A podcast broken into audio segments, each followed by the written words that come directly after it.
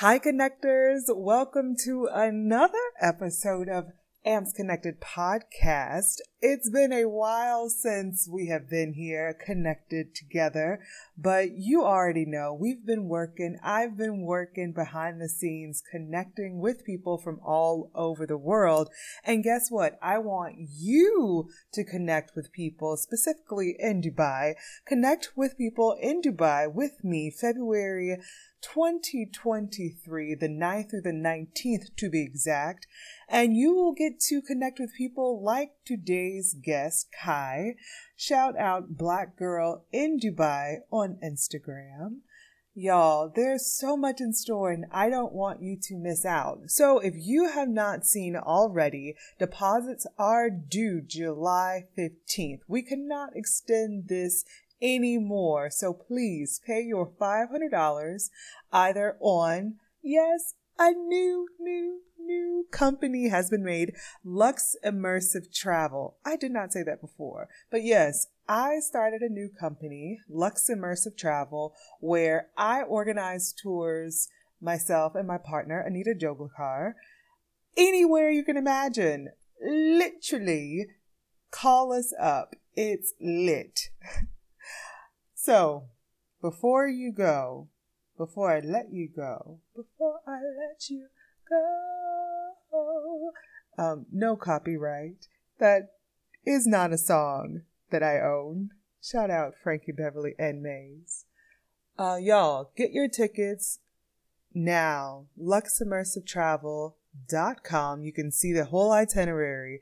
It's 10 days, February 9th through the 19th come have your Valentine's Day dinner at the Burj Khalifa with me and Lux Immersive Travel. Okay, y'all, that's enough talking. I'm going to let you enjoy a fabulous woman who is doing connecting work in the UAE. Shout out Kai with Black Girl in Dubai. Let's get connected.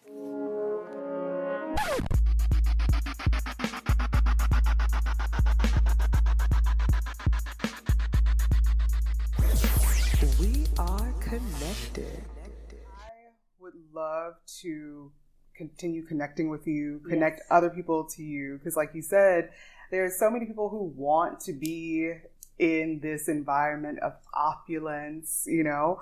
But like a lot of my friends are like, I don't want to go by myself. I want to go with you because you know the area and it's so far away. Mm. But if we have people like Black Girl in Dubai, who's on the ground waiting. well, connect. not only that, but we have things happening before February. So, for example, there is um, Black Excellence Awards taking place uh, I think it's like November the 5th or something like that. Don't quote me on the date. But um, we had the first one last year. I say we, it wasn't mine, but um, I know the founder and the community showed up. Mm. And it was beautiful because there were so many people who didn't know each other, mm-hmm. maybe had seen each other on Instagram or heard of whoever, or just didn't even know it existed. And of course, we all showed out. So the dresses, the suits, the tuxes, hey, it was beautiful. Yes. And then just being in a nice space celebrating each other. Mm-hmm. You know, I know obviously these kind of things happen maybe more frequently in the states in different capacities.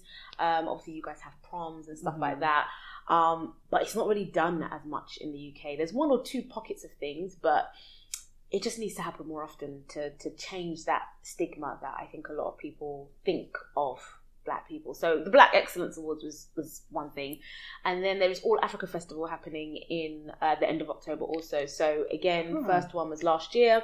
Mm-hmm. And there were artists from all around the world um, just showcasing the diaspora and the continent, basically. So nice. Egyptians, Nigerians, you know, Ethiopians, Brits, Jamaicans. Uh, we all came under one roof, wow. and it was under like Burj Khalifa.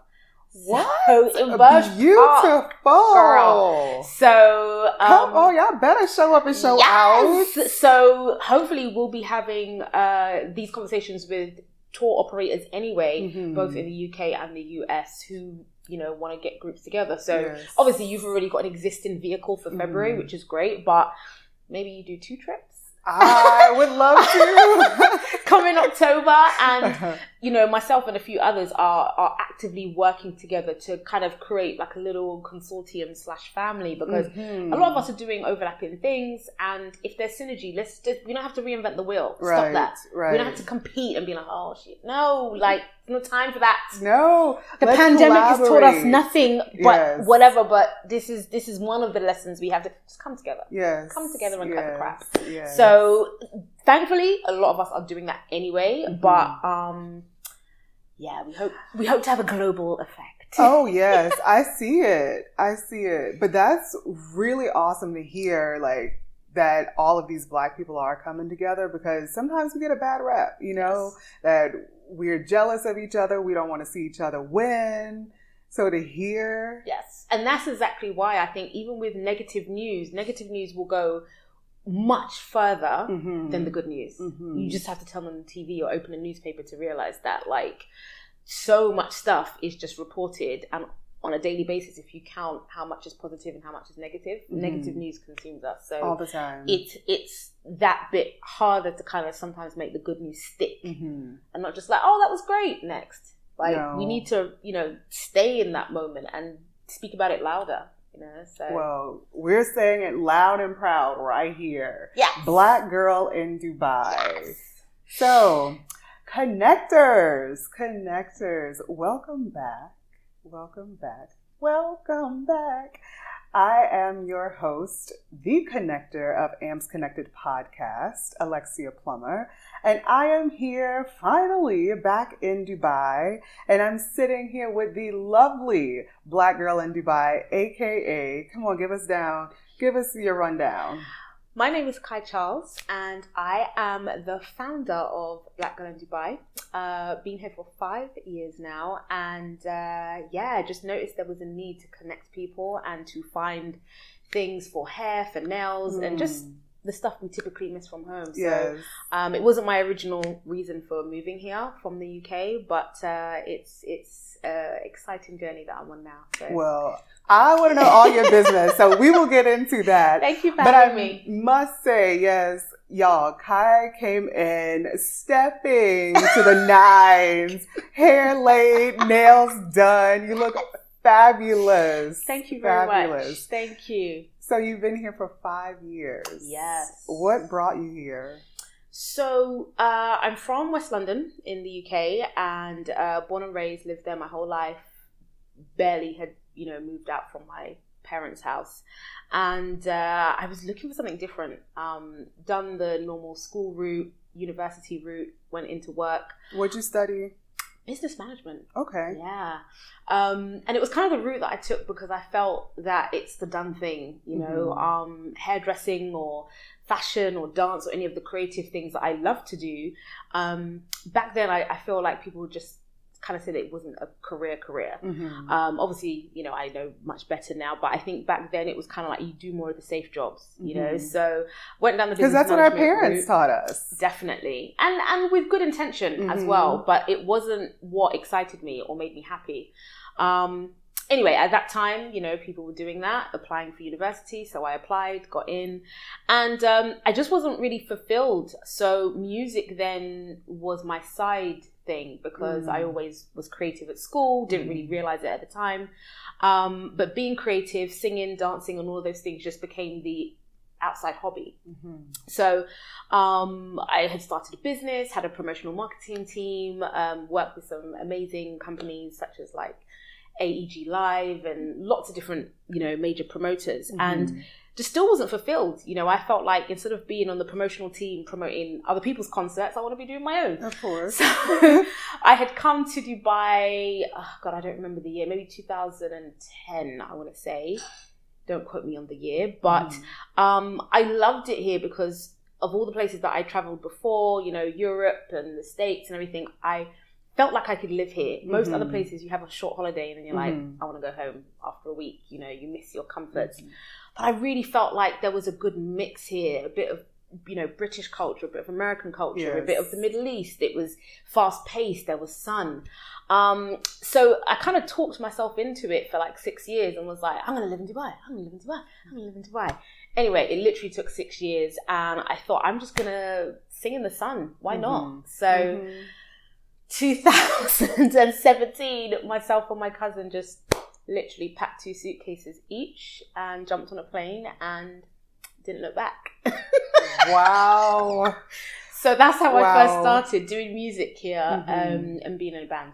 I love it because, as you said, I'm also a singer, but an attorney, Right. and singing has been with me since a baby. yes. And in my mind, because, you know, our parents, you need to get this type of job Yes. so you can sustain yourself. And so I said, okay, well, I know the music industry is kind of fickle, so maybe I should be an attorney Yep. for the singers. So then I'm still yeah, yeah, yeah. around. Mhm. But like you said, like, I really enjoy singing. Exactly. So um, I actually came out here the first time in 2015 after I studied for the bar. I was waiting for bar results, and I had a, um, an aunt in Al Ain. She's like, just come out here, take your time. You know, you can figure out life later. You need some rest. Oh, okay, cool. you know, because At the time, were you thinking, where is Al Ain? yes, because I mean, like she said, I knew Dubai. Right. And she said, I, I don't live far from Dubai. And I was like, okay, well, I love to drive, so let's go, you know? So went to Al Ain the first time and I fell in love with this country. Really? Even though Al Ain is like, I guess the country parts, like you don't really hear too much about Al Ain unless you know it. Exactly. Um, but it was it was a great experience. And then the next year, again, because I had to study for the bar again, I came back in 2016. Mhm. But that time, it was consciously to to sing here because I in 2015 I saw the possibility. Right. So I came back in 2016 to execute the vision. And then I stayed for about a year um, because then again, I had to go back to the States to take the bar. Right. And I don't want to say I regret leaving, but as I tell people all the time, I feel like my heart is still here. Right. And I was I was just speaking to someone last night and he was saying, you know, a lot of people look at Dubai or the UAE and have like this story Instagram story thought Yes, of it. Definitely. And I was like, it is that. You know, there are parts that are um hard because we don't have our luxuries from home. But there are a lot of other luxuries here Yeah. that you don't have back at home. So when you moved here five years ago, what was it about this place that made you know this is where I'm gonna stay and not look back? Um, to be honest with you, so when I say not look back, I didn't look back as in this is permanent. I, I think that Dubai is a fantastic hotspot for business, for leisure, for a holiday spot, for a permanent spot for some people. Um, for me, my family are still back in London. Mhm. Majority of them, I have family all over the world, but my core base is still the UK. So part of me, I think, will always have that base there, but I also don't know if Dubai is the final destination. Mhm. Um, but I love how close it is. It's like six, seven hours tops to go back home. Um, and it's it's affordable. I should say, as opposed to 18 hours and 15, 15 minutes, which is what took me going home. It would be like 20 Oh, hours. So, yes, yes, Mhm. it is a, A a lot of dedication coming that way, isn't it? Um, but yeah, I think in, in the sense of not looking back, myself and my cousin at the time, we just knew that going home and say quitting wasn't an option Mhm. for the duration that we said we're going to come out. We're going to give it a year, two years, and really have a chance with it because I think it's easy to obviously do something new and before you've given it a, a decent length of time to say it doesn't work Mhm. or it's too hard or I'm quitting or for whatever good reason actually. Um, as you've obviously lived here and experienced, it's not easy. And I think sometimes people Mhm. think, well, you've got the sun, you've got the Burj Khalifa. What are you complaining Right. about? Like, there's there's nothing you know to to really worry about. But um, it's different here. It's Mhm. different. It's it's not home, you know. Mhm. And so you have to get used to uh, the new environment, the law of the land, new people, new environments, new circle, new everything. So. Mhm. I think that's the fact when you go anywhere, that's not your original base. Mhm. But Um, I think Dubai is, is a bit unique for that. So yeah, when I came, I think we just had that option of you know it's it's yeah, just do it. So what was that experience like though? Like coming, I would say with just your bags and like finding uh, something I would say like little side hustles to keep you going. So and, my, and like your prep work, your preparation, because it was easy for me. My aunt was here; she had her housing. Yeah. Just come, you know. yeah. But I can only imagine just my bags. So uh, I had visited several times before I actually moved, whereas my cousin came once Mhm. and loved it and was like, let's do it together. So that was great. But we actually already had a cousin here who'd been here maybe eight, nine years at the time. Okay. And uh, he had a successful business and um, yeah, just gave us lots of tips. Mhm. So of course we'd be back home in the UK on Google, checking flights, comparing apartments, and all this kind of stuff. But until you get here, I think you can't really do the official groundwork because when you're so abroad, um, for the people in Dubai, it moves very, very quickly. So you you calling to say I'm thinking of moving next week or next month is irrelevant. Mhm. You need to be here and now. And I think once we got on the ground, we realized how quickly things moved. Um, and I, w- I don't want to say it wasn't scary, but I think because I was doing it with a cousin and I already had a cousin here, there was a little bit of familiarity, but there was still the uncertainty of, you know, I've got to find a gig now. Mhm. um, again, I had met um, some agents and had conversations before, um, but there was nothing solid or guaranteed. Mhm. And, and one of the agents said, Look, I think you'd be brilliant here. Literally save, you know, three months' rent Mhm. or three months runway even so rent this that and the other get on a plane and and hearing it from it was a british person so hearing it from another british person i think Mm. helped me p- to believe that it's also Sure. possible um so i had that in my mind and thankfully when i got here whether it was uh, someone connecting me um, another musician connecting me and saying hey you're back um, you know, go meet this person, or you know, go meet that person, or go audition here, whatever it was. Listen, I had my CDs, which nobody even used here, but I had Uh-huh. CDs, business cards, microphone. I had everything, Mm. and I was just like, right, let's go meet people. So after about four weeks, I landed my first gig at Music Hall. the farm. Nice. Yeah. Nice. nice. Four weeks, but it felt like months. Yes. And obviously, in those days, you're just like, did I make the right choice? hmm Like, I know it's only been a few weeks, but this is this is harder. I I get it. I was all on the Facebook um, groups, like musicians in the UAE Yeah. and all those. yeah. And I saw this guy from Louisiana. So I saw this guy post and it said something like about New Orleans. And I was like, oh, wait, that's my cousin. And so I just oh, messaged him and it's like, hey, cousin. No way. Do you need a singer for your band? No way. and like the next day, he was like, actually, we do. So I.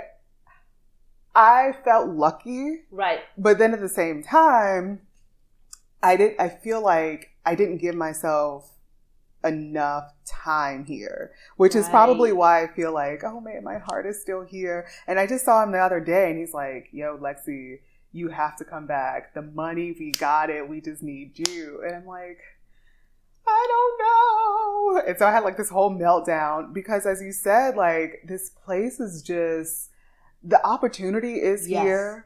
And when you said earlier about um, the group being down at the Burj Khalifa and how like it's inspiring to me Yes. to see the opulence, to see how the, the innovation, the- Mhm. to see how these people took a country filled with nothing but sand and now has the tallest building in the world. Literally. Can you, You imagine know? just waking up one day and just being like, I um I think I want to build an island. A circle? No. A square? No. Maybe an almond shape. A palm. That's what it is. Let's do an island in the shape of a palm. That's Do you know what? Let's also do the tallest building in the world, yeah? Deal? Imagine just having the guts to even share that and then not only share it but make it happen. The vision, the execution. It's just it's wild sometimes when I think about it.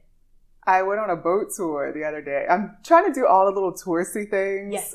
Now since I'm here. Of course. And when I saw Princess Island was billed not for the first wife, but for the second wife. And I'm like, okay, that is pretty cool. You know, just have you your do. own I- island. Yeah. Yeah. It's normal. Why not? Yes. but I, I love it. Again, I think it's it should inspire other countries to use their wealth, their resources Mhm. to help their own nation, but also I know UAE is really good with helping others. Right. and even like the people themselves i was i read this article that said this guy um, he was fined. He was arrested and fined because he was begging. And i know here it's against the law to be a beggar and they were saying you know this is um, you shouldn't beg because we have the resources just reach out to your local authorities because we have things in place Right. for our people. Right. So I really respect that as well. right. And uh, again, the opportunity that it gives to people like us, because you can come here and do whatever your mind imagines. Well, that's the thing. I think, um, you know, whenever people have asked, you know, why didn't I go to the States and do Mhm. music? Or Oh, why, good why did I choose, you know, Dubai? And, and for me, it was very simple. It was simply that I could earn what I would probably earn in my full time slash part time job or even my business, Mhm. um, singing here um, a few days a week. Mhm. So it was uh, almost a no brainer. And I, I think it was about the music, but because I was doing independent releases at the time, um, I wasn't thinking about singing in front of the people and being on stage and having like a status or anything like that. It was more to do with I can do what I love, I can be paid and pay Mhm. for my basic needs, Mhm. and I'll be in the sunshine. yes. You know, that gap of opportunity isn't necessarily there obviously in the UK. The UK weather is different, the, the Mhm. circuit is different, and um, you know, I, I love the UK scene. Uh, It's very original and very organic and stuff like that. But there's so much that you have to do before you can get to um, a good paying wage. Mhm. Um, or maybe if you go down the corporate route and sort of do the uh, function bands and stuff like that, which I wasn't on at the time. I was more just doing independent work, balancing with my um, part time um, job and business. Um, but I think even at that point, there was a bit of a stigma. Like some people didn't want to go down that route because if you're an independent artist, you don't want to be seen doing quote unquote the karaoke or the function band stuff. It's either one or the other. You're either in the function band route but not an artist, or you're Mhm. an artist and you don't do the function band. So now, you know, obviously so many things have evolved. The music industry has evolved tenfold. Mhm. And I know many people who actually do both seamlessly and very, very well. And it doesn't matter now because I feel like everyone's got their own niche and they make Mhm. it whatever they want to make it. Um, but at the time of me coming here, I just felt like I could be in the sun and be paid more for less work. And then reinvest it in my, that my sounds original good art to me. so I was like, it's a no brainer, you know? So um, it didn't quite work out like that. But if I'm honest, I can't. What I thought I was coming here for, I have grown exponentially. Oh. The lessons, the lessons you learn in a new country, you know, the the challenges you face, the wins that you get, the things that you don't really even think about in that space that you're in, because obviously, why would you? You know, Mhm. The summers, the winters, the it's all different seasons. So coming to a new country and obviously being specific to Dubai, I just I learned so much about myself. I was already on a self development journey, but it, it just yeah, it evolved when I got here. That's beautiful. Yeah. That's beautiful. So, what type of music do you sing? So uh, I used to do like R and B, and then uh, for this specific market, you have to sing the the Rock. secular stuff. Well, I didn't do the rock, but you have to sing the secular, popular stuff that everybody Mhm. wants. So it's the rock, the jazz, the soul, the funk, um, or just typically the hits people know. True. You singing the song from that album that you love, you know, I was like, yeah, because I know Brandy, I know this. uh, That's Uh-uh. great. That's really great. It is. It's not going to work here. If you don't know top 40, no, it's not going to work here. And I was like, what do you mean? Like, these are big. And again, I was like, this is going to be my niche. You know, I can Mhm. broaden it a bit, but it's like, no. So I don't dabble in jazz or um, rock. I know a few songs, obviously, but that's Mhm. not what I used to dabble in. So I kind of went more into the soul, funk, R and B route. And again, even with that, there's like a bittersweet thing because I'm so grateful that I was able to learn some of the great songs that Mhm. listen, have you ever learned a song and be like, oh that's what they say? Yes. Like I thought I knew the words to this, but I do not know the words because that is not what she is saying. Look, I when I came, and I again why I appreciate the music in um, scene here because I had never sang rock music. I am classically trained. Went from classical, I mean, of course, grew up in the church, so I'm singing gospel, classical, a little jazz because I'm from Louisiana. You know, typical black girl stuff. You know, R and B, funk, and then my bandmates are like, "Yeah, so you have to learn all of these '90s rock," Yeah. and I'm like, "Oh." All right. Okay. ACDC. Okay. We can do Mhm. all of that. Guns and Roses. Let's do it. You know? Right. So, yeah, that was, this place also offered me a great experience to expand myself, Right. like wholly personally. So, Right. hopefully, you're not just here um, working on your business still, you're still working on yourself. So I ask next, what do you see yourself? You said this is not your final place, but you do see yourself moving on from here in another couple years. Yeah, I think I think this also will now be a, a base for me. Mhm. Um, I think home is wherever you feel home is. So I don't think it has to be one specific physical location. Mhm. Um, when I moved here, I actually just put my car at a friend's house um, on the driveway and most of my stuff in storage.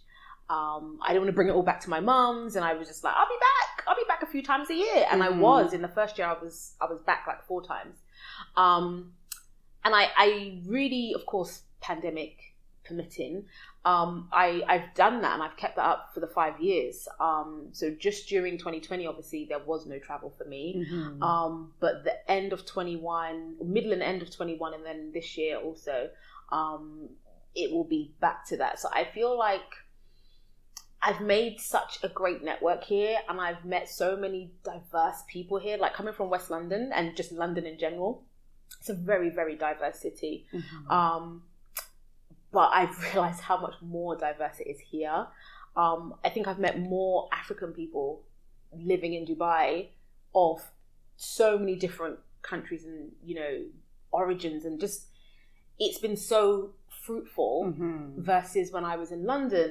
And uh, of course, you know, there's so many African countries, Mhm. but the majority of my friendship circles or contacts or just who you see every day, you've got, you know, Nigerians, Ghanaians, uh, Somalis. Like, that's pretty much the, the British, you know, community that I know of. And maybe a few Eritreans, but I can think of the times when they migrated and why there are certain groups at those times. Mhm. Um, but I grew up around a largely Caribbean um, black community, so that was also great, and that's where I also feel at home. Um, but coming to Dubai and you know meeting Ethiopians and then Yes. um, just just someone from everywhere, and I'm like, oh wow. And and equally, they're like, where are you from? And I say Mhm. Jamaica, Grenada, da, da, da, and they're like, wow. So I'm like, have you been to the Caribbean? They're like, No. no. Like, have you been to my country? And I'm like, no, I have not. Mhm. Um, but it's just it's just so fascinating being here because there's you can just meet any and everyone. so true. Yeah. And you said earlier, maybe before we started, that you are here to also connect people and be almost like a life coach. Would you say that about yourself? Yes, I I have uh, gone down that avenue, but I feel like it's.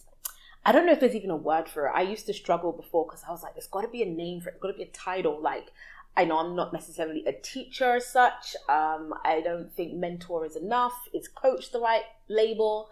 Um, but honestly, I just really like connecting people. Not even like it. I I like it because I've realized the um, natural connector that I am. Mm-hmm. but it honestly gives me pleasure when I do that because it's something that I can kind of it's almost like it's bugging me before it happens. And then it happens and I'm like oh I wanted you guys to meet for so long or whatever it may be. But um I didn't know that when I first came here. Um I think I had a lot of stuff from the UK. So, you know, people said I talk a lot and, you know, I've, I've got a nice voice, but this, but that. But when I kind of emerged in and out of music here, I realized I've got a voice for many things, mm-hmm. not just oh, I love uh, music. You know, I've, I've done a bit of radio also as well, but I kind of fell into that in the UK. So mm. hearing people talking about my voice here, yes. who didn't know that I sang and didn't know that I was on radio, it was like, why do people keep mentioning my voice? Or why why does it feel good when I do this? so yeah, so connecting the dots, then connecting the people, and then just just being passionate about you know the community. I've just realized that coach, mentor, connector, they're all interlinked and that's that's me. So I'm smiling because as you know, my podcast is AMPS Connected. Yes. I'm AMPS and I connect people. Yes. And that's what I believe. Like all over the world, we can still be connected. It doesn't matter if you're from Grenada or Uzbekistan or the UK. Exactly. We're all here. We all have something to give to each other so that we can flourish. Exactly. I love that. I think coming from the UK, um, it was great, and I'm blessed to have a, a phenomenal set of friends and family. Um, but there have been times in different scenarios, maybe school, university, family, whatever, where there is kind of like this crabs in a barrel mentality mm-hmm. where it's kind of mm-hmm. like there's only space for one. Mm-hmm. Um, so whether that was through TV or radio or the media or whatever it is, and to be honest, I don't think it's been completely eradicated. I definitely think there's way more diversity now since the very tragic incidents of, uh, you know, George Floyd and many other countless um, tragic scenarios that we know of or mm-hmm. don't know of. But now there's a lot more diversity than it was like two or three years ago on mainstream TV and, and all of those things. But True. I think it's it's just I don't know. Do you feel like in the states, like everyone, and obviously you can't speak for the entire United States, but do you feel like people share easily, or they kind of want to keep things to themselves and guard it, and there's a bit of competition? Like if I get it, you can't have it too. Like I don't know. I, I kind of was around a lot of that, and many people were. I would say capitalism. Yeah yeah capitalism and then especially in the states we have this go-go mm-hmm. rat race mm-hmm. big ups to bob marley like mm-hmm. You know it's that mentality. Yeah. And why i'll tell people all the time one of the reasons why i love living outside the states is because everything is a little bit slower even here in dubai. Really? Like it's like people understand I'll say here, like people understand the the work ethic, right? But it's still like, okay, okay, ma'am, no problem. Just okay, yeah. You know, we'll get it done. Even like I told them that I wanted this this meeting room, and it's like, okay, and it's just easy going, and I'm like, are we okay? Uh, no, no problem, ma'am. Just have a seat. Right. And you know, it's just not a big rush. Right. Maybe the cars because they do drive absolutely insane here.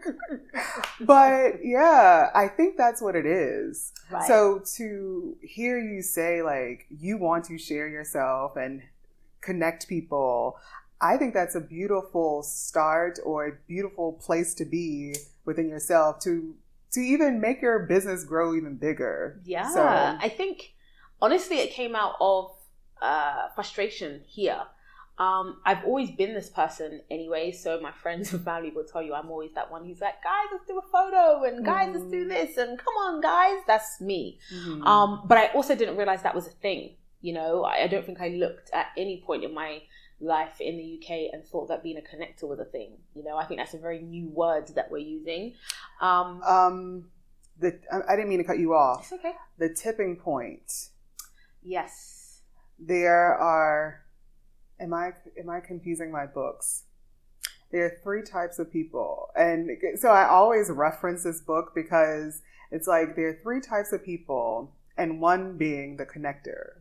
Okay. And I'm like, okay, so there is a thing. Okay. Like you may not be, and it goes back to even myself. Like, okay, well, if I'm not going to be the singer, then I can maybe help, you know. And I I think we are important because most time, you know, people can be um, I would say, not see their own light. And it's Mm. other people who Mhm. can see that light to make them, you know, push them forward and help them see. Exactly. Exactly. Yes. That's definitely been me. Mhm. I was always on other people's teams helping to build this Mhm. thing, this project. And then I think in the music light, I would always then realize at some point when the project's finished or, you know, it hasn't got to a certain stage. And I look back and I'll be like, who's helping build my thing? Mhm. Like, I need to be doing this great stuff for my own thing. Mhm. Um, confidence kind of played a part in that at some point when I was younger because I would feel like, oh, maybe I can't do it on my own yet. So I will join this, get some experience, or work at this job. And then once I've got enough experience or enough money or whatever, or my own team, then I'll go and do my own thing. But they've got to a point where I'm like, no, I'm doing everything on everyone else's team. Like, I do it for myself now. That's a word. Yeah, so I think coming here and and looking for um, hair supplies. You know, Mhm. I brought obviously what I could bring in my two suitcases. Mhm. Um, the first four weeks, landed that gig, went back to the UK, came back again with another two um, suitcases full.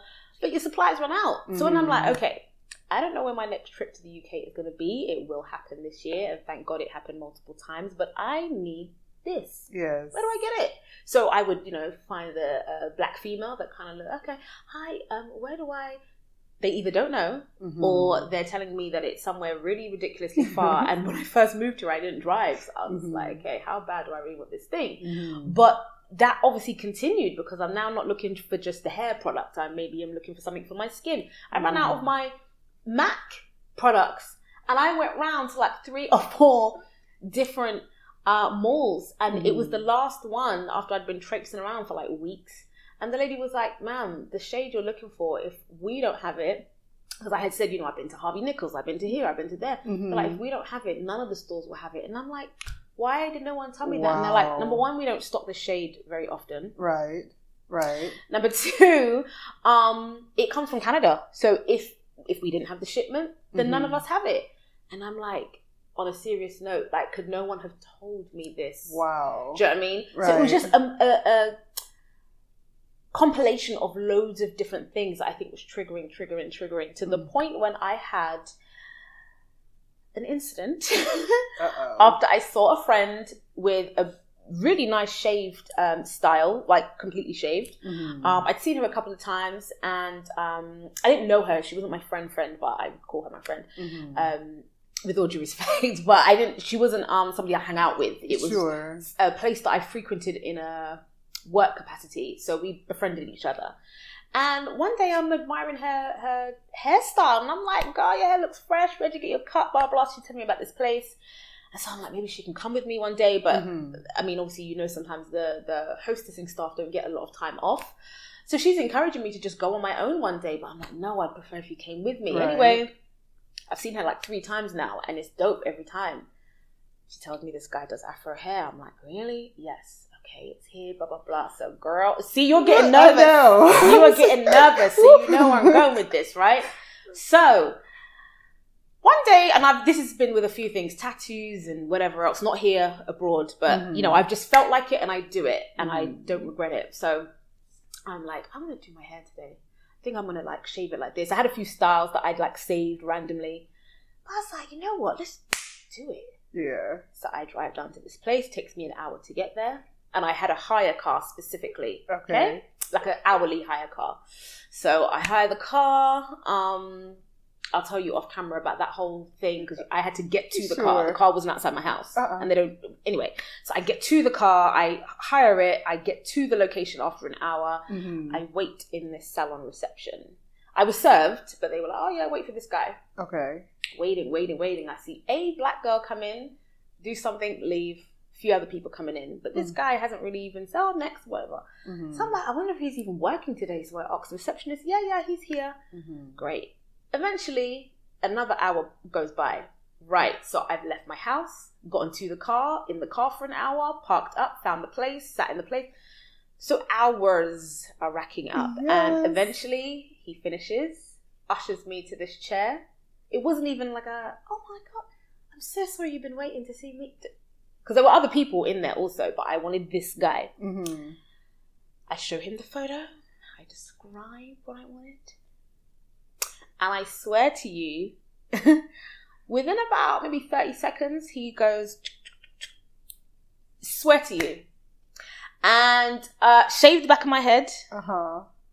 which is the style I want because I wear my hair up usually. And I look and I, yeah, I could have done better. Oh, Right? no. And I'm not a hairdresser, and that's not to Mhm. insult his talent or skill because I've seen him on my friend, Mhm. but that was the level of respect or time yes. and effort that went into the cut.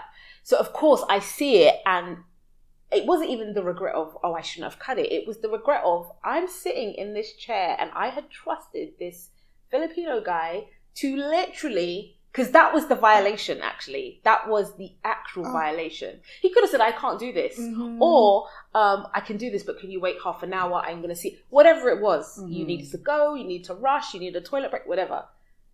No consideration, and and even at that point, I've spoken to him and said, "Oh, I would like this and whatever." If you don't want to do it, then just say Uh-uh. that. Like, do you know what I mean? There were so many points. So, of course, I begin to think, and I'm like, well, "You need to like this is not it's not straight." And he didn't even part my hair. no.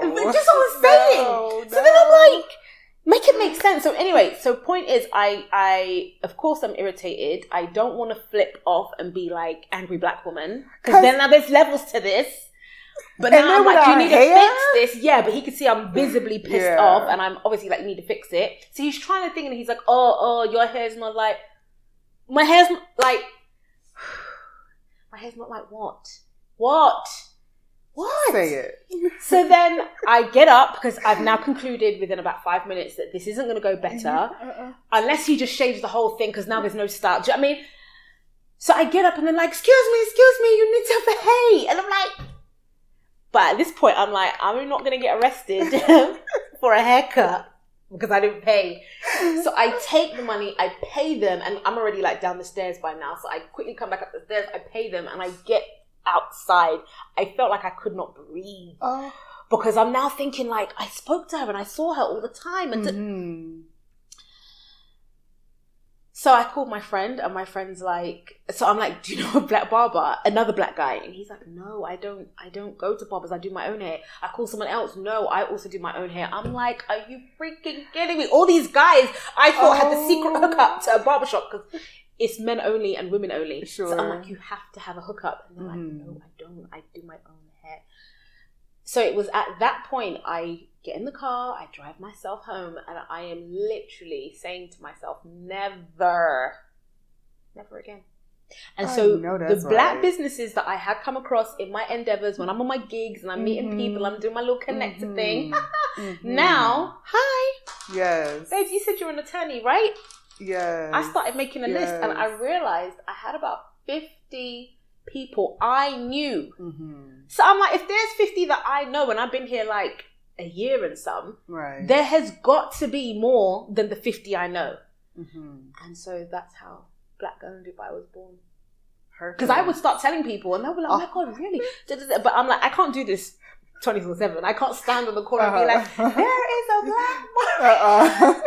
If All you from a bad like haircut. like, I cannot. But I was, you know, Uh-huh. in smaller conversations, but there were times where it also wasn't appropriate to just be like, by the way, do you know what I mean?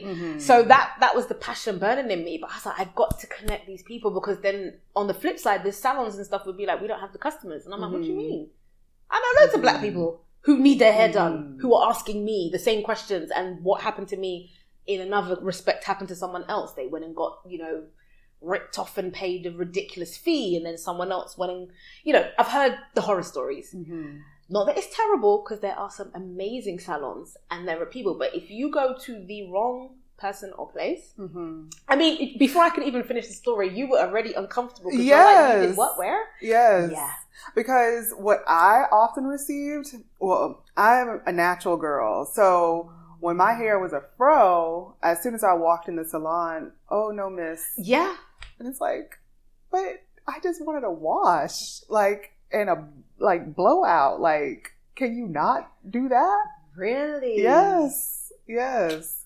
So no, I love that. Too, I'm sorry that you had to have a, a bad haircut, but I love what came out of it. I can laugh now, but I was so embarrassed. Mhm. I got someone to do braids for me the next day. And at this point, I'm like, I will pay whoever for whatever, but I Mhm. need you to come to me because I'm thinking I can't travel. Well, whoever. Uh uh the back of my head shaved like this. I cannot. so thank God I didn't have to go to a salon. Someone Uh-huh. came to my home Okay, good. so I was gonna say, whoever did your hair, this style is Thank beautiful. you. It's So, um. This is by Comfort, um, a new salon that opened like two months ago, maybe three months ago, um, and female owned, Nigerian um, business owner, and she's doing great, you know. Okay. So uh, they're in Barsha, so not far from here, and the nails as well. I, I was looking at them like they are fabulous. I love that color. Thanks. Uh, you know, I don't like to do the bright stuff too often, Mhm. and uh, I just change it up from like the classic colors and just have simple designs, simple but different. Yeah, just one or two different ones. No, I like it. It looks a little classy. Thank you. Um, so one of my favorite things to talk about is food. I'm a big foodie. I love food, all types of foods. So, what's one of your favorite spots here, or if not a spot, what's one of your favorite foods here in the? UAE? You know what? This one is bittersweet because the first thing that actually comes to mind is a dish called Red Red, and I'd never heard of it before, and I only had it during Expo at Expo. So um, Expo is finished now, sadly. I Um, wanted to go. oh, it was incredible. Oh. I mean, I think people didn't really know what to expect, and I think half believed it maybe wasn't going to happen because Um, it was supposed to be Expo 2020. Exactly. So it had to get pushed back, and then people were like, "Is it actually opening? Like, Mhm. are they going to push it again? Mhm. Is it going to get cancelled?" But no, it was. It was. Yeah, it was spectacular. Actually, I can't really. I think anyone who's been, it's hard to describe to someone that hasn't been there. And I know that's also because it's like, well, is it a theatre show? Is it? Is it like a theme park? Like, what is it? But it was. It was great, and there was a. Uh, African dining hall there, There are different pavilions, right? different pavilions. So there were different. Uh, so there were 192 countries, I believe, Mhm. that basically came and showcased their culture, their art, their traditions, the future of what their country would be here in Dubai. And I think that's actually the theme of expos generally. So every five years, um, a different country will host an expo, Mhm. and um, it doesn't actually go as far and as wide as I think maybe something like the World Cup goes or um, Olympics, for example. Um, expo has definitely been to a number of countries, but it was the first time the UAE is hosted. Mhm. And then I think like Paris has done it a few times, and Japan has done it a few times. It's Japan's going- next. It's going back to Japan, but Yeah. it's, it's been to Japan before. Mhm. Um, but I think yeah, that is. I could be wrong, but I think that is the theme throughout to showcase uh, technology in the future Right. in some capacity. So it was nice because some countries interpreted it, it interpreted it in in their obviously their way, their culture, and showed you what. Uh, their cities and stuff might look like with the new technology coming in, obviously Mhm. AI and the metaverse and all these things. Um, but others, it was just a nice taste of home you know um, and if you haven't been there it was very welcoming to kind of go and see their culture and see Mhm. some of their mountains or um, just telling and hearing a story through their eyes Yeah. so it was really really nice and obviously meeting people from all over the world because a lot of people uh, flew in for that Mhm. it wasn't something that was run by people on the ground it was people who flew in internationally so it was it was Huh. great to just meet new faces and obviously hear um, you know, from new people who hadn't really been to the UAE before and whatever they expected, you know, seeing the scale of what it was when they actually landed. So um, there was um, an African dining hall called Al Kabulin, which is actually the original name for Africa. So Huh. uh, Can you say it again? Al Kabulin. Al Kambu. Say Al Kabulin. Al Kabulan. Yeah. Al so depending on how you pronounce it, it could be Al Kabulan. Mhm. Um, but yeah, that was the original name for the continent of Africa before Never you know, knew that. the divide and conquer.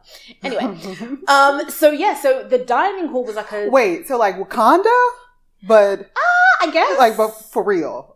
Literally, yeah, yeah, yeah, Ah, that's Yeah. kind of cool. So I mean, I think I had heard that, but depending on like if you just see it on Instagram or some weird fact somewhere, it's like is that true or not? But it's Mhm. true. It's actually true. You know, you might find an old map from God knows when that actually has Al Kabulin written on it before it was renamed Africa. The more you know. Yeah, yeah, yeah. I think even sometimes when you see Africa spelt with a K, Mhm. I think that's part of the reason why they put the K in there instead of the C okay. to kind of you know connect back and and stick to the roots. But yeah, Africa Huh. before it was named Africa.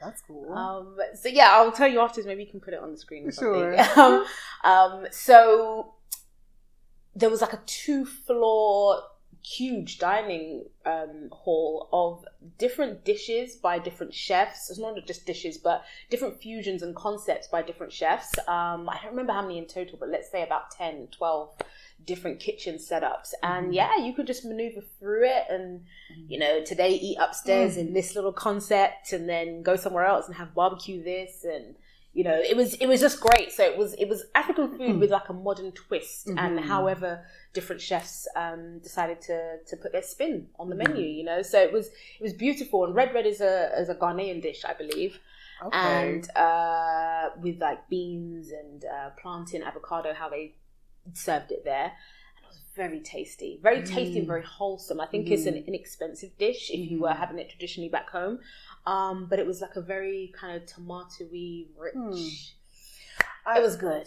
Not- well, you said beans, and I'm thinking the first thing I thought of was waakye. Have you ever heard, heard of waakye? no It's like a like beans. I don't know, and rice and Okay. I don't know. It's really good. Okay. It's Ghanaian as well, so nice i need to try that I've never heard of redwood, I but need I, would love that. to try it because yeah again, I'm a huge foodie. So I do. I shouldn't, but I do jollof rice quite a Oh. bit. Yeah, yeah, yeah. So being from the Caribbean, I've grown up on uh, rice and peas, and I love rice and peas. Yeah. Um, but since moving here, it's not the thing that I have every Sunday, or at least every other Sunday, like I used to in the Car- uh, in the Caribbean in London. Mhm. Um, so yeah, moving here, my sun my Sunday dinners look a bit different, um, and it's not something that I cook in bulk because I'm alone.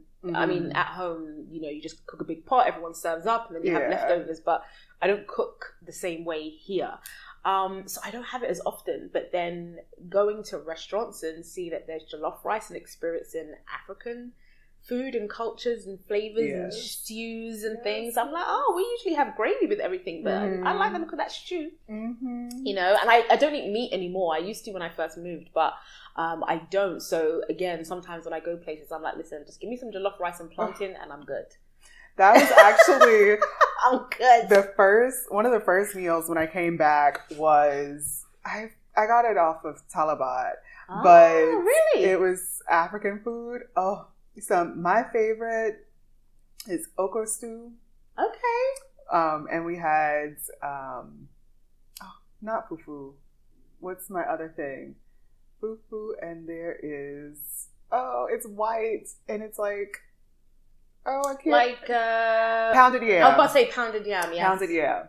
Um, what else did I have? And of course, some plantains and chicken with stew. actually as Oh. you said that you know what's also good moi Mm. moi Oh yes, it's it's like beans with like the egg on the inside. Yes, Moi moi is yes, yes. So, yes. and this is the thing, my my uh, Ghanaian friends and Nigerian friends back in London, I, I never tasted this at their house.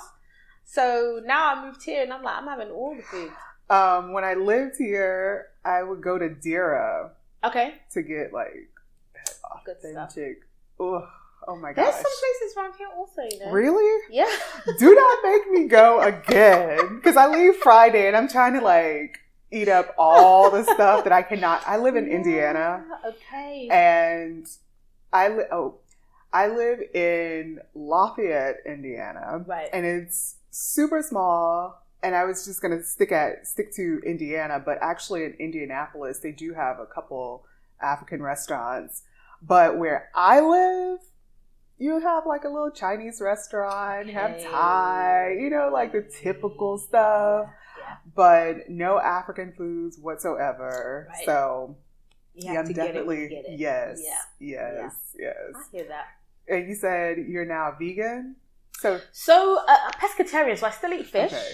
Um, I don't really cook it much at home though. Um, but yeah, if I'm out, I will still have like fish occasionally. So Mhm. like your salmons, your cods, stuff like that. so Um, so no camel meat for you. no.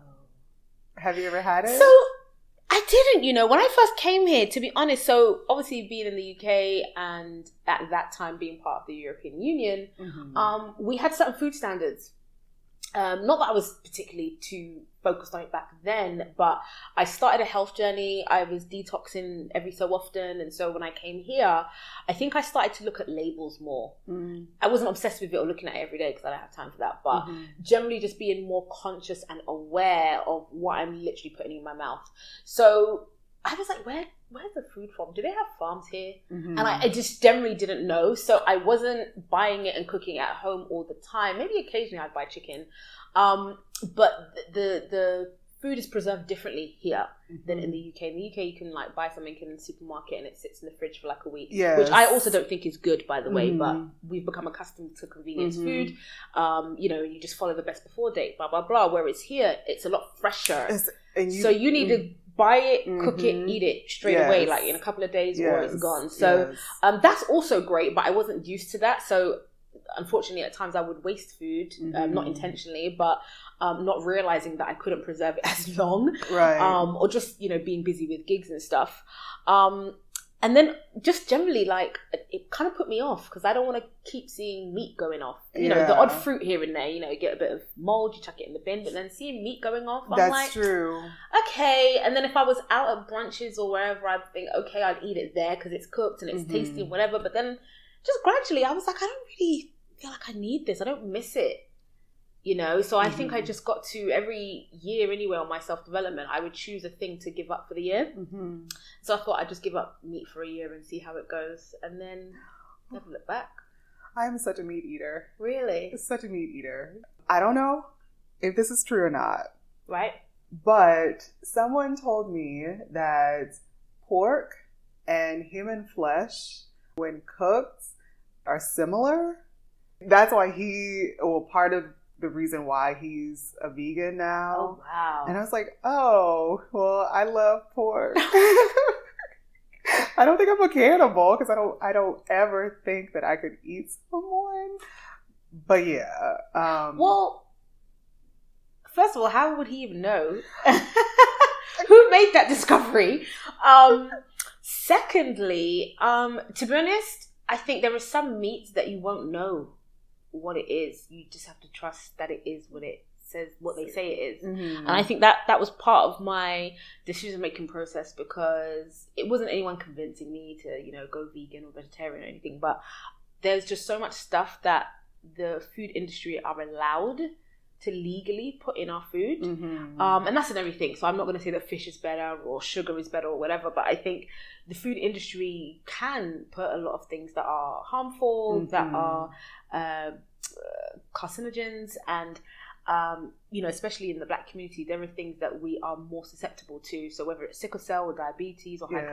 cholesterol, high blood pressure, cancer, I just feel like if I can help something, Mhm. you know, you got to pick the lesser of two evils sometimes. And as my friend who's a raw foodist actually says, you know, he never tried to convince me to just, you know, don't eat this and don't eat that. It's more a case of choose the best of the worst. Mhm. If you've got these options in front of you, go for the one that's got the best option because you're never going to be eating all, you know, vegan or all organic or all anything. Um, you just you just have to pick the best of the worst. Mhm. And so when you think about it like that, you just have to be nice to yourself and not try to beat yourself up because I think unless you're growing your own food and creating your own soil. And I mean how deep does it go if you want to get really political and stuff Mm. like that? If someone wanted to poison you or whatever it is or, or take you out in some way an enemy they don't have to come to your house and create a whole big drama blah blah. They can literally put it in your food. Mhm. and uh, sometimes unfortunately if, you, if you're unaware of what you're putting in your mouth those things on a daily basis can eat you alive. And that goes for cigarettes shisha so many things we're putting in and on our bodies every day. Mhm. but again if we sit and we literally dwell on some of those things the reality is none of us are making it out of this thing called life Mhm. alive. So whilst we're here, just make the best decisions you can, enjoy it, and you know, be on that journey. Your self growth journey definitely has a lot of self love involved. Oh, thanks. Yeah, it's it's yeah, it didn't come easy. It's been through trials and tribulations and toxic relationships and Mhm. just things when you realize you have to save yourself from yourself. You know, I think there are a lot of things that we can look at and blame outside factors. Um, and that's not to say outside factors aren't factors. But until you realize that you are the only person who can save yourself, that is, you know, there's no one else inside your head except you. Mhm. So if you don't have that healthy relationship mentally, that's not going to infiltrate down to your your physical, your mental, your emotional. It's not going to be stable. So, Mm. um, you know, a friend, a parent, a partner, a teacher, a mentor, a coach. There is plenty of external people who can support that, Mhm. but it still starts from the core. And if that dialogue isn't the correct dialogue, then yeah, Ooh, that's a word. Connectors. If you don't hear anything else, that is a word. It's been a journey. And I feel like it's just been accelerated here. Mm. Um, hmm maybe it's not specific to Dubai, but I think some of it is because of the people I met. So there, there is something about this place though that sparks that, like that self journey, self worth journey. Do you think so? I really think so. okay. I, Well, I think here specifically, it can be very easy with the pace of Dubai Mhm. and with the glitz and glam side of Dubai. You can get carried away Mhm. or lost very easily. So if you don't already know yourself, Mhm. I always have taken it that it will force you to know yourself Mhm. whilst you're here. Mhm. And whether you stay here or whether you leave and realize it, um, that's yeah, that's neither here nor there. But I think I was fortunate to be here and to not get you know swept away with some of the other stuff and the drama, and then just kind of catch myself and realize like, wait, I was doing this, that, and the other before I got here. So Mhm. now I just need to be more of me, but not be afraid to shine, Yes. as opposed to kind of dulling down, which is what I was doing at the time. Now, I I wonder if it has anything to do with being in the desert. I mean, for myself, I had my aunt here, I had friends, my bandmates were here, but almost like isolation. Mm. Do you ever feel isolated? Um, I wouldn't say isolated. I think I definitely have more solitude here. Mm. Um, I like I I love that word solitude. Yeah, it's very easy, and I know people who feel lonely here. Um, and I see why. Because as busy as it is, no matter where you are, to be honest, you could be in a very busy, full room Mhm. and still feel alone. And I think if you're not able to express yourself, connect with people, or have honest, authentic conversations with genuine people and genuine relationships, of course, even if it's just one to one, if you're not really having anything past the surface level, it's just everyday, hi, how are you? Great. Yes. You're not expressing yourself. Um, so I think because of the pace of Dubai, um, you need to have solid foundations here and solid foundations back home. Because I speak to Mhm. my family back home daily, weekly, monthly. There's not really periods where I just say, "Oh, I haven't spoken to my mom." Like, no. Mhm. Um, and I don't necessarily speak to certain people every day, but there's a constant because I know what's going on in their life and they know what's going on with my life. Whereas um, I think often many people here, with the pace of it and the demands of the lifestyle or even work life balance, um, don't maintain whatever the connection is back home. So, you know, Mhm. some people have come here running away from something. Mhm. Others have come here running to something. So, Mhm. depending on which end of the spectrum you're at, I think um, some people just get lost, and then by the time you realize it's it's years, you know, and and this place is constantly changing. It's 50 years old yes. at the time of this recording, so Mhm. 50 years old compared to many of the other countries and places that we've come from that have been around hundreds of years and have you know stabilized. Um, this place is going to look different in 10 years as well. So it's it's a I can constant only imagine. moving cycle, and you have to Mhm. move with it. hmm You know, so that's the beauty at the same time because I think the opportunity here you can get in, and there's there's lower barriers to entry for certain things. It can be expensive in certain capacities. You know, starting a business and stuff is great, but it, it has more of a cost to it Mm. here. Um, But if you can do it and, and you have the international connections, this is the perfect hub because Mhm. DXB is like the busiest airport in the world. Yes. Oh. Not JFK, not Heathrow Airport, not Gatwick Airport, not eh, like DXB. And that's also unbelievable because how have they managed to be the top? But they have routes that don't exist anywhere else. It's through Dubai that it happens, you know? So if you can come here and keep up with the pace, but stay true to yourself, or at mm-hmm. least find the inner voice within the, the noise, then then yeah, that's what it's about. So, then in these five years, mm-hmm. what is it's going to be a twofold question. Mm-hmm. What continues to inspire you, and what keeps you grounded? Because it's so. Well, I said outside of America is you know a little bit slower, but I guess you're right. Here it is fast paced, but there's because there's so much going on here. Yeah. So, you know, with all the hustle and bustle and the culture, what keeps you inspired and what keeps you grounded? Um, what keeps me inspired is um, I just think the possibility here.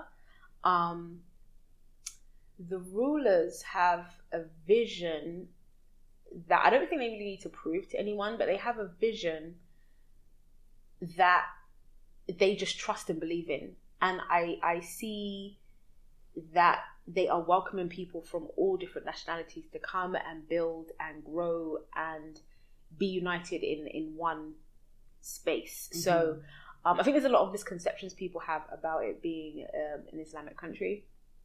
Um, but I think once you're here and you realize if you follow the rules, you can go very very far. Mhm. Um, and because it's the hotspot for travel, for holidays, and everything, I just think the number of people that I've met even here, I know a lot of people in London because obviously I was born and raised there, but the amount of people I've seen here that I didn't see back home, whether it's been a holiday or a passing trip or they're en route to Thailand or Australia or wherever, Mhm. there's been more connections and actual genuine things happening here than anywhere else in the world. Hmm. Um, you know, I used to travel to like I don't know Europe and America and different places for holidays, but I'm not bumping into someone that I know from back home Mhm. in the middle of Miami. It's just not happening. right. Um, and that's not to say it's also not interconnected, but I just feel like the level of it here, you can just you can meet some some people from all walks of life. Like I don't know, I I've met someone from Madagascar.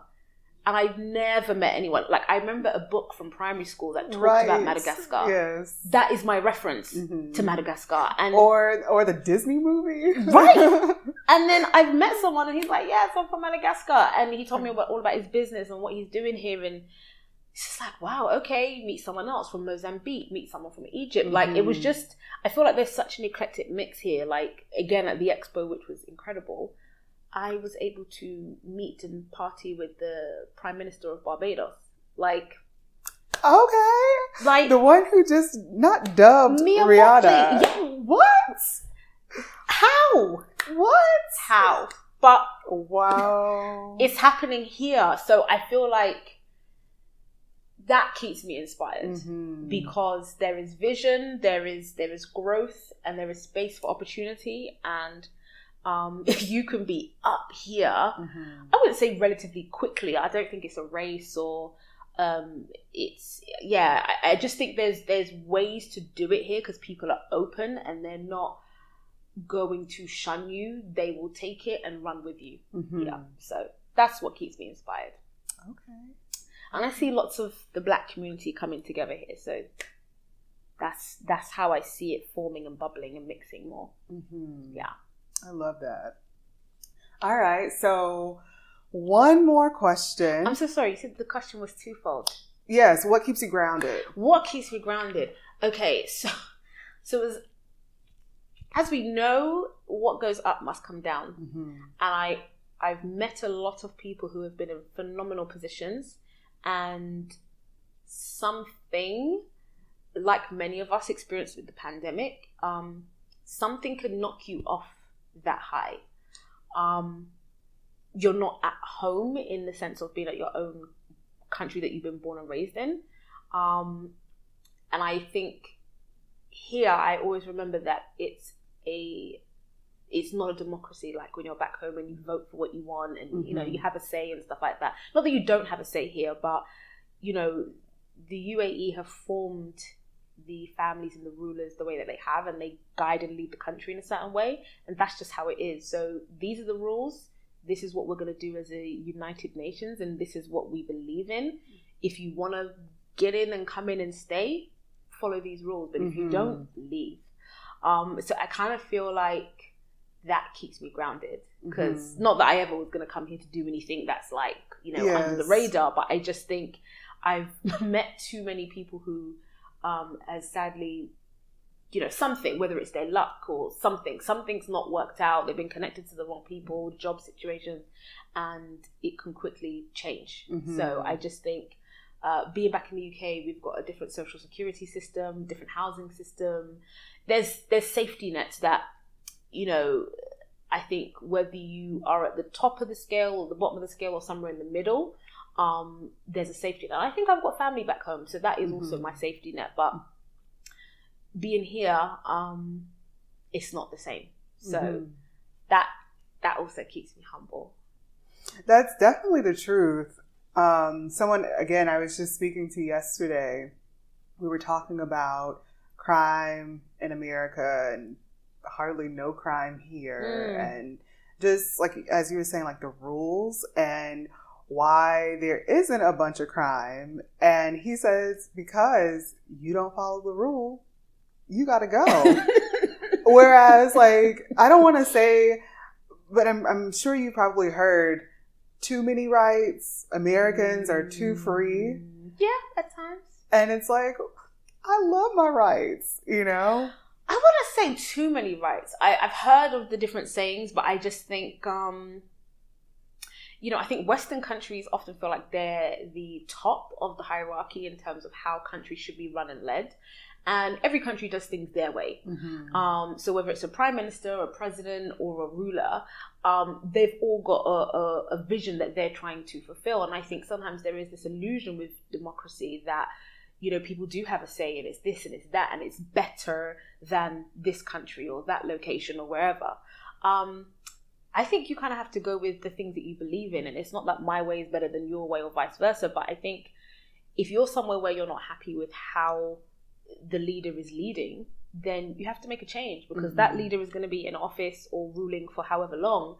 So you either like it or lump it, you know. And I Mhm. think here the freedom that we're afforded to do certain things as expatriates um, is amazing. You know, if I was going somewhere else, and quite rightly, as they tell you in the UK, and I'm sure even in the US, they want to be labeling people immigrants Mhm. and saying X, Y, Z. Yes. Oh, it's funny that the brown people are immigrants, yes, but you know yes. everybody else fall under falls under a different category of expats. Mhm. Here, if you weren't born and raised here, hmm and obviously if you're not Emirati, you are an expat. hmm There's there's not this looking down upon Yes. because you've got this or you've got that or whatever. And I think a lot of Western society has that about them. So they might look at the UAE and be like, oh, you know, women can't do this Yes. and blah blah blah. And it's like, have you been here? Yes. That is the biggest Like- misconception. you have this warped vision and Mhm. it's not that you know Mhm. can you wear this and can you do that and blah blah blah Yes. yes actually we Yes. can I was actually a little nervous yesterday. I had this cute little H and M dress, like not it was like ruffle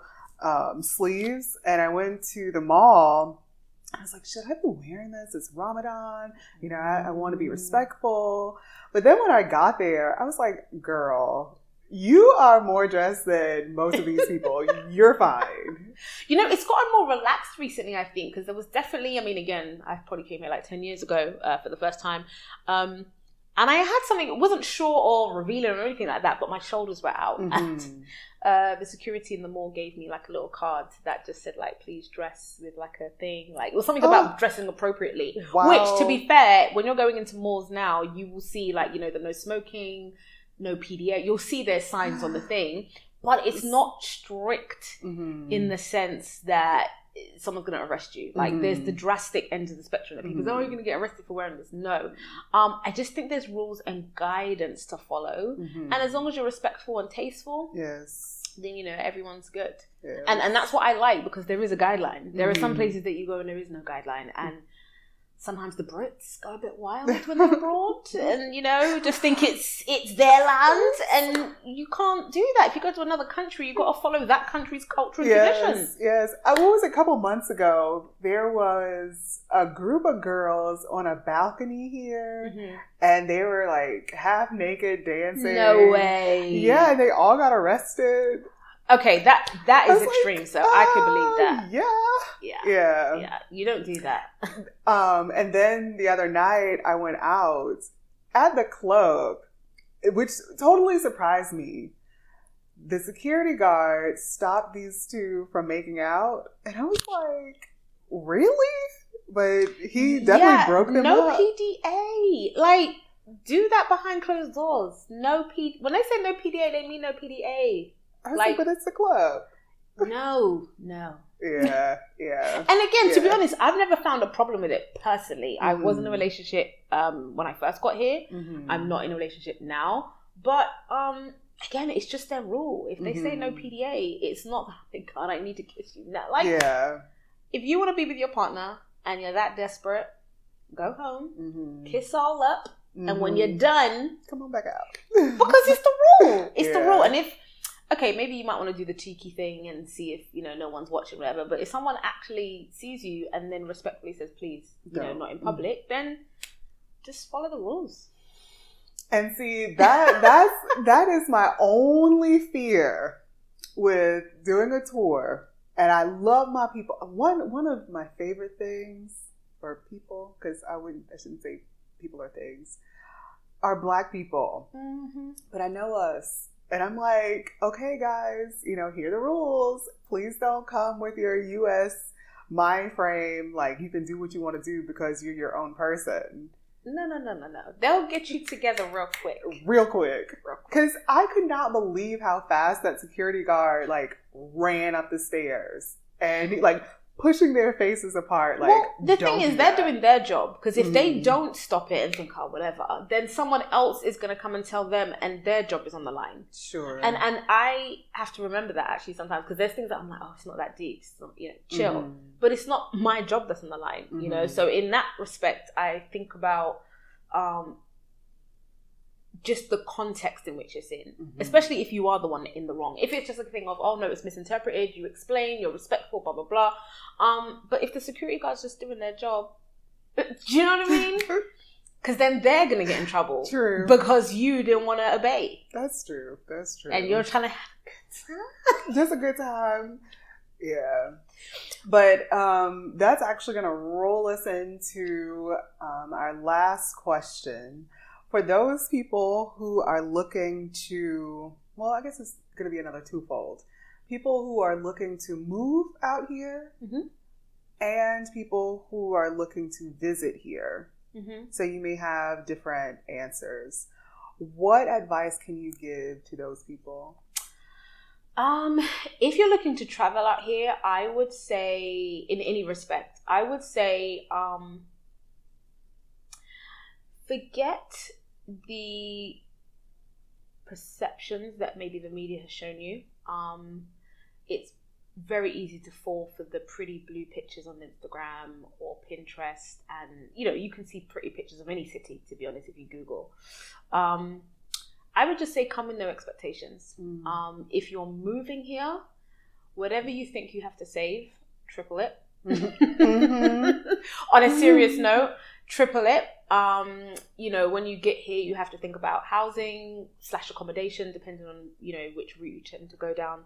Um, but short term accommodation is is more expensive Mhm. then obviously long term the longer you do the cheaper it will be um, but when you come you can't just jump straight into that um, you kind of need to have a residency with a visa with a bank account with a checkbook Mhm. you know checks are still a thing here so um, there's kind of a process um, which i kind of knew a little bit about but i didn't it, there wasn't the elaborate detail so there was a lot of learning on the way when myself and my cousin got here because we were like, ah, I wish we knew that before. We might have, might have saved more. We might have done it differently and so Mhm. forth. But we did have a good um, basis of what we would need before we came here. And actually, my cousin um, has a daughter, and at the time a partner. So we knew that we were preparing, coming just the two of us now, but they were also going to join later. So mm-hmm. we always had the intention to do this short term, but long term is the bigger house, villa, apartment that we're all going to mm-hmm. live in as a community. So um, I would just say, you know, don't.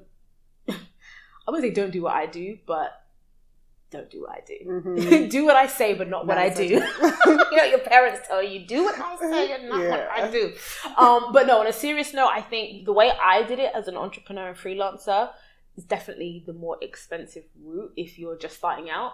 Um, obviously, if you're more established and you can make that move and have that jump, you've got backing or stability behind you. But um, at the time, you know, I just thought I don't have kids, I don't have a partner, mm-hmm. and I have this dream, so I can do it and build. But mm-hmm. it was it was definitely um, something that was harder to do because obviously you had to get here and then get a visa. Mm-hmm. I didn't have a job handing me a visa with a contract and saying, "Here's your accommodation and yes. here's your keys," which. Easy teachers and as you know you know if mm. you come with a job as an attorney and stuff like that literally they relocate you from mm-hmm. door to mm-hmm. door you know mm-hmm. so that's a much smoother process um, even if you have associated costs a lot of employment comes with costs that will be reimbursed to you later mm-hmm. um, and just i would say just do what you love doing don't come here and think that this is going to be the the the secret to happiness or something like that. Like, come knowing that you're going to do what you love doing and then build on that. Um, if you're coming to travel, I mean, there's so much that you could do here, um, whether it's the luxury side, whether it's the culture and traditional side, whether you want to go to the desert and the Burj Al Arab and the beach and everything in between. Mm-hmm. Um, there's a lot to see here, and mm-hmm. it's always evolving. So, um, make an itinerary before you get here. Yes. Um, I don't usually do that on any holidays. I'm like, oh, we'll get there and then just figure it out and go to the beach and use the lobby and mm-hmm, the pool and mm-hmm. whatever. But have a look around, make a list, price up the stuff you want to do, or mm-hmm. just generally just know, okay, today we're going to Abu Dhabi mm-hmm. and we're going to spend the day in Abu Dhabi mm-hmm. and we're going to go to the Grand Mosque. We're going to mm-hmm. experience the luxury and the beauty in the Grand Mosque. And then we're going to go back to Dubai and we're going to do the Burj Al Arab and then we're going to hit the beach and then we're going to hit dinner. Like, yes. kind of have that. Otherwise, you will get here and it's done. Girl, that is another word. It's done. Because I made an itinerary. Like you said, I never make itineraries, but I knew how much stuff there is to do here, how much I wanted to see. And I'm so disappointed in myself because I wanted to see the Museum of the Future. Yeah. All booked up. I wanted to take my little self on a nice dinner oh. at the Burj Khalifa. And I'm thinking, oh, it's just myself, one person, no problem. Girl, no. Couldn't oh. get reservations. So I would definitely say, like, make an know, itinerary. Yeah, yes. I agree with you. Yes, yes, yes. Mm-hmm. So, Miss Kai, yeah. Aka Black Girl in Dubai, where can the connectors find you and connect with you? Um, please reach out if you've got any questions, uh, whether you are traveling here just for holiday, doing family, or a girls' trip, or a guys' trip, or a bachelor trip, um, or maybe you want to move. Um, you know, reach out. Um, my personal page is at I am simply Kai on Instagram. Um, but for all things black and African and authentic culture, if you enjoy the culture, if you're part of the culture, you want to see what the culture is all about, um, then you can find that um, Instagram at Black Girl in Dubai. Um, which is a community hub and directory of over 100 different black businesses here in the UAE. So, from coffee shops to restaurants to hair salons to barbershops to personal trainers, we have them. So, um, so get in touch, and if you generally are serious and you want to relocate or even just ask some questions, you can book a consultation and yeah, have some of those questions answered. So yeah. Okay, okay. Blackgirlindubai.com actually. So Instagram, blackgirlindubai and blackgirlindubai.com. Okay. Yes. Mm. And connectors, you know where to connect with me on my website, ampsconnected.com, or on Instagram at ampsconnected. Until next time, connectors, stay connected. Thank you. Thank you.